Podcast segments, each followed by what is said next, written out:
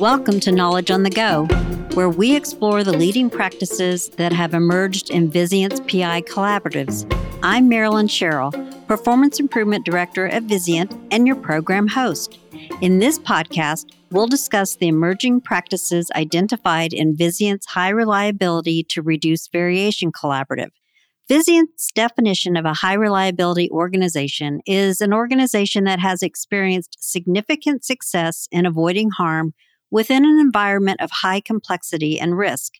These organizations create a collective state of mindfulness that produces an enhanced ability to discover and correct errors before they escalate into a crisis. Failing to establish this mindfulness infrastructure impairs the ability to perform reliably when unexpected events do occur. Joining me today are two participants of the collaborative from Saint Tammany Health System located in Covington, Louisiana. Bert Lindsay is the Director of Rehab Services and Patient Mobility in the acute care setting, and Rebecca Baradell is the Rehab Manager for Acute Care at Saint Tammany. Bert and Rebecca, welcome and thank you for joining us today. Thank you. Good morning. Good morning. So during the collaborative, each organization chose a performance improvement project to apply high reliability leading practices and successful strategies. Rebecca, give us an overview of your project. Sure. Our project focused on the use of mobility technicians throughout the hospital to affect certain aspects of falls by increasing patient rounding and mobility performed. At Saint Tammany Health System in twenty twenty-one, our falls per one thousand patient days was reduced to one point one one, reaching the hospital goal set for less than one point two seven. And also in twenty twenty-one, patient days increased significantly without a significant increase in the number of falls. And we're happy to report that our falls with serious injury reduced to only one. Several factors go into the reduction of falls and injury from falls within a hospital setting. One of those factors we'll speak about today is the initiation of the mobility technician program, specifically utilizing these technicians to assist nursing-driven programs for hourly rounding and twice daily mobilization orders. The mobility technician program allowed us to restructure our transport department to create a position with three critical responsibilities: patient transport, patient mobility rounding, and therapy assistance. That's great. It sounds like you've done a lot of work to reduce your fall rate. So I'm really excited to hear more about this. Bert, during the collaborative, we used content from Carl Weick and Kathleen Sutcliffe's book, Managing the Unexpected. It was resourced for their leading practices and successful strategies. Which of the high reliability leading practices outlined by them would you say this represents and why? Definitely, we would be looking at preoccupation with failure.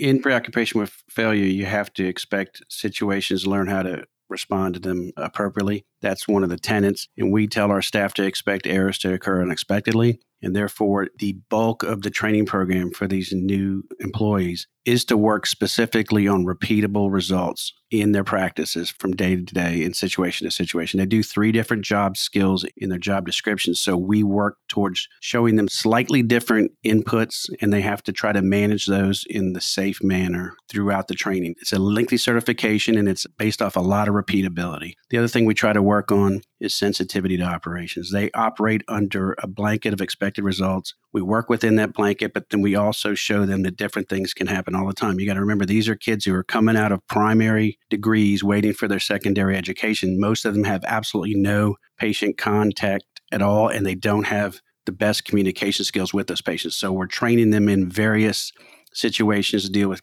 different complexities of patients, expecting the same results, especially as it r- relates to patient interactions and for safety and fall reduction. I think that's really interesting. I especially love that you're introducing them into these patient care settings and giving them the tools necessary to begin to start feeling comfortable. And the certification program is very, very exciting. Before we drill into some of your successful strategies, Saint Tammany uses GEM scores.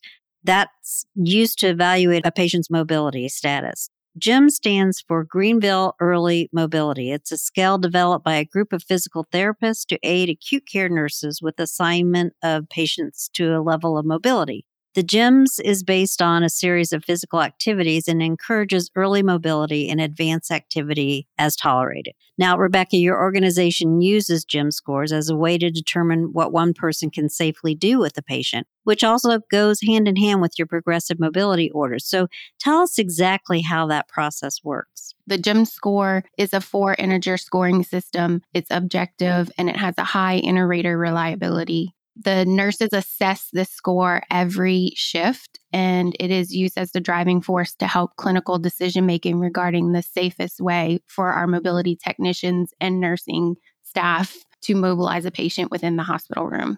The progressive mobility program utilized at our hospital is an order set for nurses to mobilize patients to their highest capability safely twice a day during their hospital admission. This program is utilized to prevent debilitating effects of certain medical conditions and hospital admissions. The GYMS score is utilized to dictate what mobility activities are safe and effective to utilize with patients while carrying out the progressive mobility program. The progressive mobility program is used to ensure mobility is preserved or progressively improved throughout an admission. I understand you identified an opportunity to improve the accuracy of the GYMS scoring. How did that come about, and what improvement strategies did you add? As the mobility technician program evolved, we discovered the accuracy of the GYMS scoring was an important component for the success of carrying out this mobility program safely. And we found that it was directly related to the education provided to the nursing staff. Specific education is provided on this program when onboarding nursing staff and during annual nursing competencies, as well as daily interactions with our highly trained mobility technicians. Bert, can you talk about the data and the correlation between patient falls and toileting? I've been intricately involved in fall teams for several years, so has Rebecca. But I this year, I decided to do deep dives into every fall. And we determined early on, using the GYMS scale, that it is more likely that the more mobile a patient is, the more likely they are to want to toilet on their own, and therefore, the more likely they are to fall. Nationally and internationally, fall rates in hospitals revolve around toileting. This year, fifty-one percent of all of our falls in the year of twenty twenty-one revolved around falling, but one hundred percent of all falls amongst GYMS level four patients revolved around toileting. So that showed that what we were looking at was correct. Now, a GYMS level four patient is just like you and I. They have no disabilities, no physical restrictions, and they are at times allowed to be mobilized in their room by themselves. We found several factors that we thought could be relating to that. You know, it's a new environment and they're not familiar with it. Take into account you're coming here for an, an illness, and that, that could affect your cognition and judgment. So we had the mobility techs try to find the GYMS level four patients that they had orders on and simply say to them, you're a GYMS level four. I know you're walking around doing your own thing, but you are as likely to fall in here as anybody else. And it's going to revolve around this one activity. It's toileting. So we try to work on strategies to get them more access to more toileting while they're here, with nursing, with the mobility techs, and with therapy, as a matter of fact, to try to reduce that overall number. And in the fourth quarter, when we collected the data for a yellow belt, we reduced that falls to one a month. So my control is zero to one a month. So we went from about seventeen falls total in the year, but we only had three or four in the fourth quarter. So that's not perfect, but it is improvement. We did see that we're moving in the right direction, because no GYMS level four, in my opinion, should fall at all in the hospital. That's really interesting, because you're basically laying it out for the patient, saying, while you think you're stable and you're doing great, this is what we see happening, and heightening that awareness to be more careful. I like that. So, Rebecca, how does patient rounding and the three Ps affect your project's improvement opportunities? The three Ps that we utilize at Saint Tammany Parish Hospital is pain, potty, and position. These are terms that we address when we go into a patient's room to perform a mobility round. Our mobility technicians were utilized to help the nursing staff reach these expectations for a medical personnel rounding on a patient every hour to make sure that their needs are met. Specifically, we would like to target certain activities like toileting, because those tend to be a higher risk activity for patients who are hospitalized. at Saint Tammany. The falls revolving around toiling, as Bert said, was one of our specific targets. And with increased time spent in the room with the patients with hourly rounding and progressive mobility rounding, we're able to provide a safe environment for the patients to do these activities while they're being hospitalized. Bert, I understand the GEM scores are also written on the communication board at the patient bedside. So what are you seeing with the compliance of this documentation? How is this addressed? It's a strategy board where therapy puts down their activity levels for a patient so that if a C N A, family member, or nurse comes in, they can see what we're doing for that specific day. We update it every day. The mobility techs can also update what the GEMs level are. And the beautiful thing about this, and it's come into play a few times in this hospital already, is if a patient's GEM level is very high, and the next shift you go and that GEM's patient's level is very low, that could be indicative of something severe, something of marked change in their condition. And the other thing is, is if a nursing from another area has to come in and help with a patient suddenly, they can just look up at that board and they should know, just like that, what that patient's actual physical level is in case they have to get the patient from the chair to the bed or from the chair to the bathroom immediately. They don't have to go to the chart and say, okay, this is what the patient's GEM level is. It's right there. The compliance is all dependent upon making sure that the communication board is updated regularly. So if I, the therapist, because I just saw a patient this morning, I go update that man's GEM's level, the next person that goes in, which will be a mobility tech in about three hours, if that level is changed, he or she will then change that level upon completion of their activity. And being a four-based integer system, it makes it very easy to understand. How do you share this data with the staff then? And how often do they see it so that they have a sense that this is really important and they understand the trends that are happening? So when the progressive mobility orders are given to the staff, Rebecca has it worked out. So when they get their daily staff, it gives them not only progressive mobility orders, but the GEMs level for that patient for the day. When they go to the room, they should see if that GEMs level correlates with the GEMs level that's on the board. They give that information because the nurse and the C N A have that at shift change, and the nurse has to observe that. It's an observable measure. It's not a subjective measure. Some of your tests that people use are subjective, and you're asking the patient what their level is. You visualize this through a simple process of getting a patient from supine to sit and then possibly to stand and ambulate. That tells you right there what their GEMs level was. Then it also depends on the amount of assistance you have to give the staff. So it's addressed in situ all the time. It's a dynamic number and it's always assessed in the process. And then the techs tell that nurse for that patient at the end of each session how that patient did and what their GEMs level would have been for that session. So let's just kind of take a step back and talk about what were some of the greatest challenges you experienced? Before I talk about challenges, let me tell you the positives. If you want to do a program like this, you have to have administrative support. And our administration gave us an ability to do a small pilot, and then we came back to them and we shared the results. And and the nurses, the admiration they had for the program and for the kids and for what was being accomplished and how it helped them help the patients, that set the whole program in motion. We were blessed that we had that to be able to go forward. Otherwise, it's just the evolution of the program. When you start any new service line, and especially a service line that's never been done that we know of in the country, you have to collect data, you have to follow the H R O process, you have to make changes in real time, and you have to document those out. We have to do this at the same time that we're training people, that we're following up with them, and that we're making sure that everything is accomplished in the same way between every person. You have to put forth a lot of effort in starting the program and then evolving the program, not to keep it static. But the end results can be very, very positive. They were in our case, and they have been. And I would say another challenge that we encountered, and it's still in place right now, is a method of documenting for the mobility technicians so that they can put what they're doing in the electronic medical record system. Currently, we are working with Ochsner to create a solution for this because that will be a key factor in this communication being forthcoming in the chart as well as between ancillary staff throughout the day. The issue is that it's such a new program. There's not really a place to put it in our documentation system.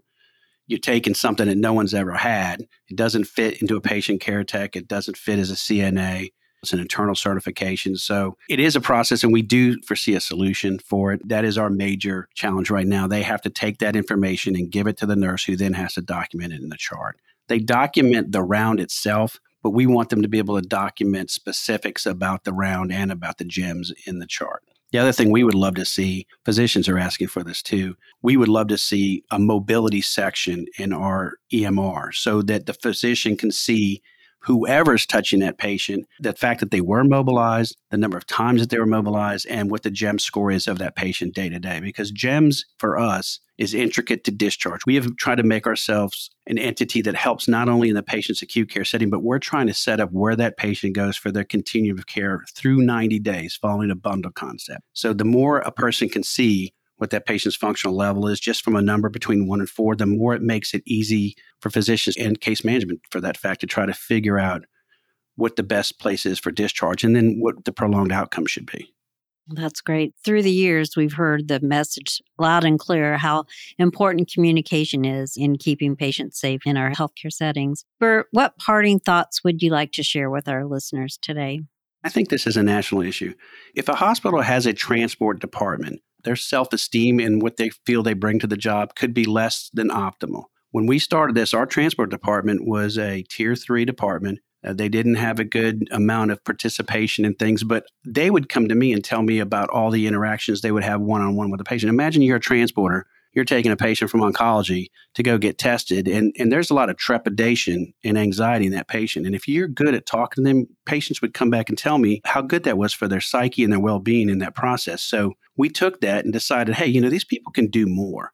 And then when we threw in the student aspect, they're ready to go to advanced schooling, but they have absolutely minimal to no patient care contact. Bringing them in and getting them started and watching. We've had three people go to med school this year. We've had people go to be accepted to accelerated nursing programs, therapy, and pharmacy schools. And the thing is, what the students who are now our colleagues get out of this program, for me, it's very satisfying as an old timer who's kind of in the swan song phase of his life in therapy, to see these kids grow up and really become integral in the patient care experience. And this really played out in Hurricane Ida. When Ida was here, I helped run a trauma room with techs. These techs were doing all kinds of stuff because it was crazy here during Ida. It was absolutely insane. And we stayed here for days, and the respect for the mobility techs just blew out the roof with that, because these were young kids who had no patient experience, and now they were actually honing in and meeting patients' needs in an environment where you could throw out preoccupation with failure, because it was just insane the amount of different things that were getting thrown at us at a small period of time.